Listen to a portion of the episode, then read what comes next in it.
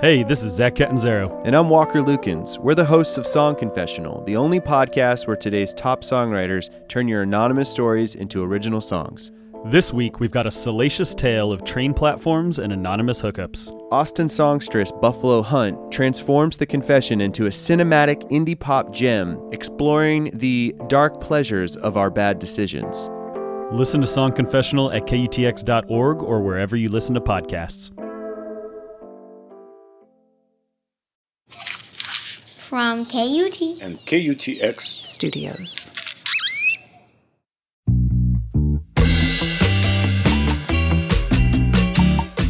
Hello, and welcome to This Song, the podcast where artists talk about the songs that formed and transformed them. I'm your host, Elizabeth McQueen, and this week we're going to hear from Rodney Connell and Brandon Duhon of the Austin band Night Drive. But before we get started, I want to let you know about the new This Song postcard.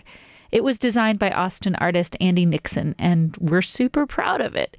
We wanted to make something to help people connect with each other, share their own life changing musical experiences, and spread the good news about the podcast. Like, it's a whole postcard experience. You can color in the front, write your story on the back, and then send it to a friend.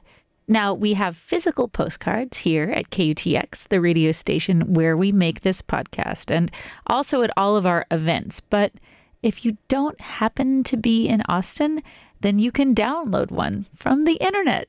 Just go to the show notes page for this episode. There will be a link there, or you can go to tiny.cc slash this song postcard, all one word. And you know, we would love to see your work. So when you've finished coloring and writing, like before you mail it off, send us a picture. You can tag us on Instagram or Twitter. We are at this song KUTX, or you can send it straight to our inbox, this song at KUTX.org. Okay, now to Night Drive. The band was founded by Rodney Connell and Brandon Duhon in 2013, and they play dark, sci fi inspired synth pop that's like catchy as hell. They just released their debut self titled record in June of this year, and we dug it so much here at KUTX that we made them our Artist of the Month. One of the things that Artists of the Month do is play in our live performance studio, Studio 1A, and they were the first band to bring a smoke machine because that is the kind of band they are, like the kind of band you want. And I said they were an Austin band, but really, they are a dual city band. Rodney lives here in town and Brandon lives in Houston, but the distance hasn't hindered their collaboration. We'll hear from Rodney later, but first, Brandon told me about a song that started his journey as a musician. I think I was 18, maybe 19. I actually went to school for, for visual art, so I had I had planned to be an illustrator. I wasn't really planning to go into music. And then I I remember hearing Gimme Gimme Gimme by ABBA. That keyboard melody in there, and it made me want to get a keyboard. It's the keyboard melody that goes.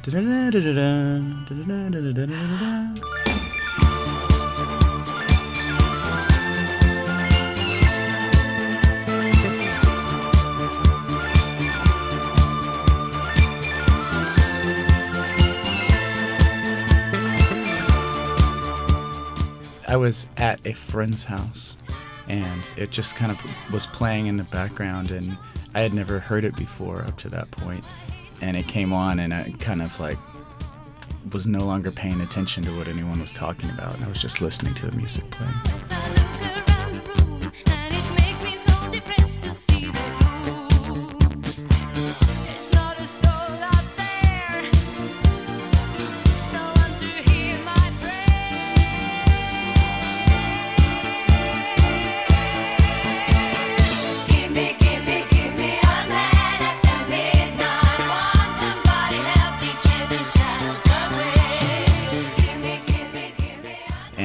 It was sort of the sort of the late 90s. So I'm listening to Smashing Pumpkins and things like that.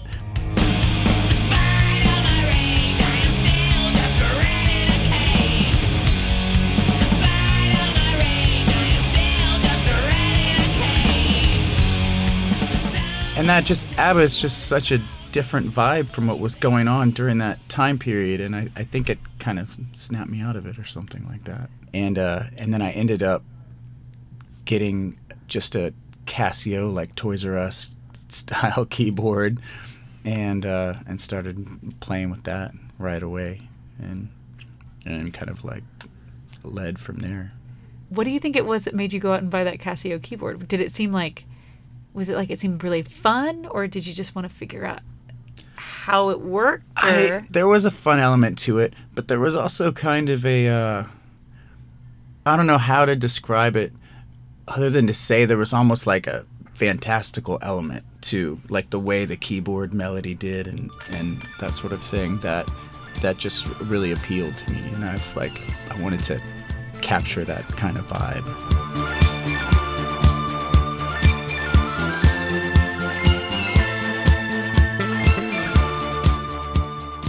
I think in a way of like when we're inspired a lot by sci-fi movies and things like that, something that has a little bit of an otherworldly kind of thing about it.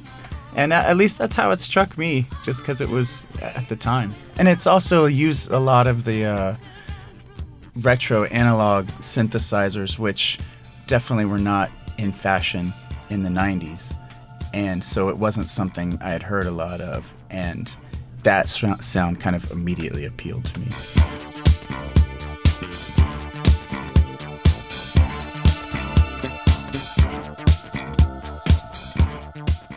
Yeah, and I, and I think it's crazy that like one synth run basically can like inspire you to go out and learn keyboards, and now you're in a synth band. Mm-hmm. like, yeah, it, it it kind of snowballed because then I immediately started playing drums after that, and like you know that just it just all sort of snowballed from there. I was lucky. I I was really good at drums right away. I don't know how that happened.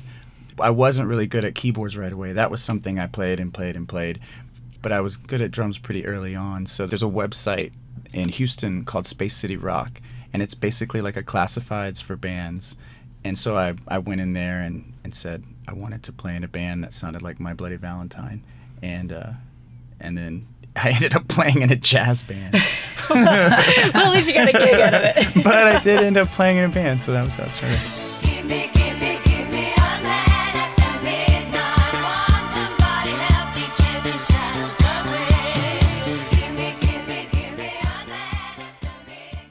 For Rodney Connell, it wasn't just one song that changed his musical perspective. It was an entire album by Radiohead. Kid A was definitely a, a, major turning point for me, though, in terms of like just upping the ante and seeing them live uh, do it and being sort of uh, simultaneously like inspired and discouraged at the same time, you know, because you're just like, Jesus, man, this this is like so good. It's kind of crazy.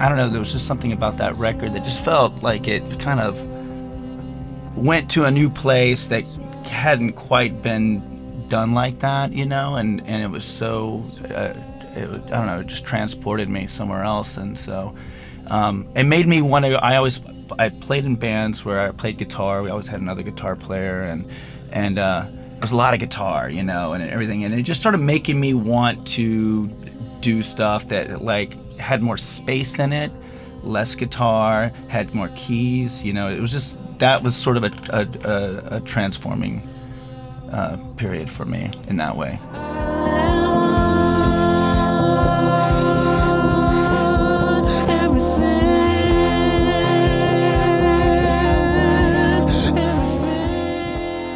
going further out, you know, with the textures and the and the nuances and uh, you know, and of course they write great songs anyways. They write great melodies. So um, you know, but it just it sort of really inspired me to want to go a little further, you know, in those in the more textural part of things.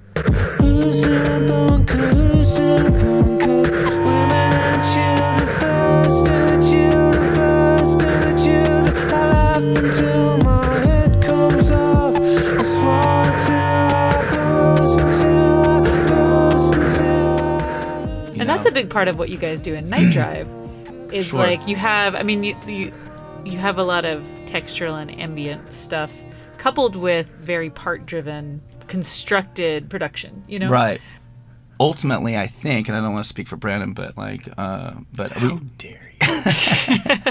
but we both like we both like um, kind of uh, you know, we like pop songs, you know. We like, but we like them to be a little a little dark, a little weird, a little arty, you know. But uh, essentially, we we both like the like three minute, four minute, you know, like you know, song structure. So.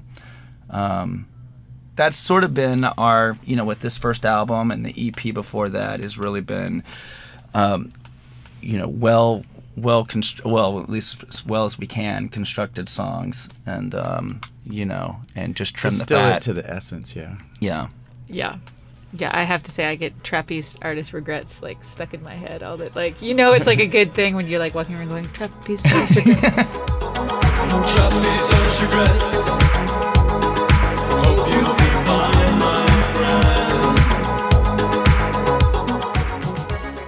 So what brought you guys together?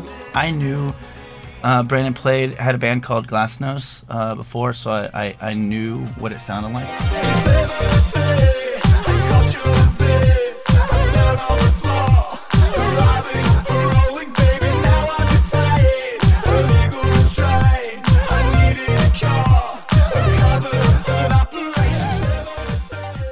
And he knew my previous band, Motel Avives.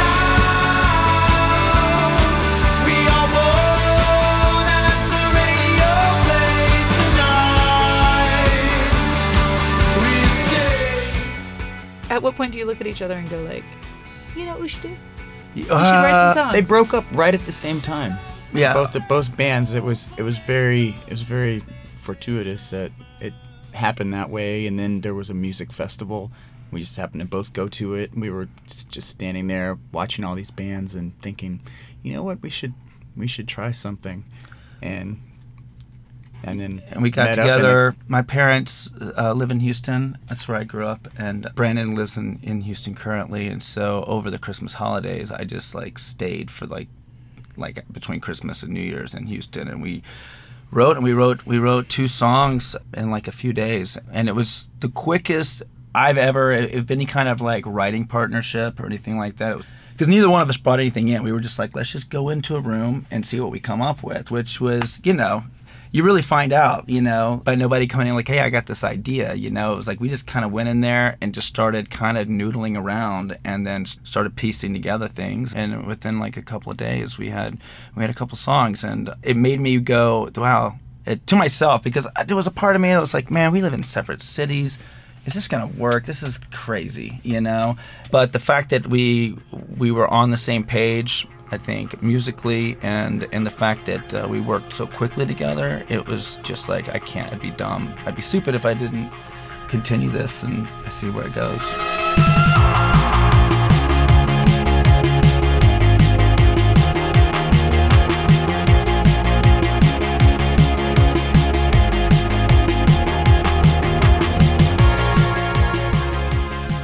I've never had a writing partner like Brandon. Same with me. But I think we both kind of just wanted to see, like, let's see how yeah. how real this this this is, you know, or the, what what the real possibilities are. Yeah, I think uh, when you have somebody that is bringing stuff in and it's not all coming from you, you know, like then you're you have more and you see it in a different way once somebody brings that in. You're like, oh, we can I can do this or I can do that. You know, it's it's pretty remarkable when it's working like that. It's really awesome. I feel like neither one of us have an ego about it. We're just kind of like it's all about like what's the best for the song kind of thing, you know. So I'm very very grateful for that. I'm really- I feel like that alone. If if Night Drive was to break up tomorrow, you know, like if something terrible was happening and we weren't together, I just like just to have this experience is unlike anything I've ever had. So I, for that reason, it's enough for me.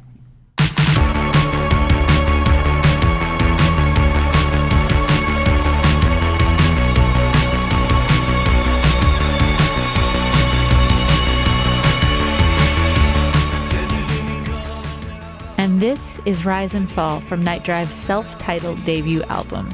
Night Drive is headed out to the West Coast to play some shows, so I will post a link to their tour dates on the show notes page for this episode at kutx.org, along with a link to their Studio 1A session so you can really dig into Night Drive. And, like, don't you just love listening to songwriting duos? I totally do, because it's a rare occurrence to find someone who serves as your positive, creative feedback loop. Like, it's a special kind of magic. I've been lucky enough to talk to quite a few songwriting duos, including Tegan and Sara, and Amelia Meath and Nick Sanborn from Sylvan Esso. And you can find those interviews, along with over a hundred other episodes of this podcast, on the podcast app or kutx.org or wherever you get your podcasts. And you know, if you liked this episode, then please leave a rating or a review on iTunes because a bunch of us work really hard to make this podcast happen. And it really like lifts our spirits when we see ratings and reviews. And also it helps people find us which is like the point. That's why we make this podcast so people can hear these stories.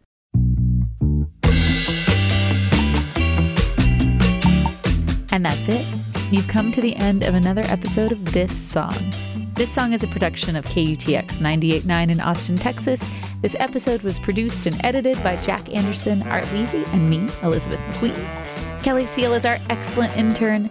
Erin Waltz is our social media intern, and she's doing a rad job. Thanks to Deidre Gott and Peter Babb and Todd Callahan for all they do for this podcast. And it is true. Our theme song is Mahout by Austin's own Hard Proof. Right on. Thanks for listening. Talk to you next time.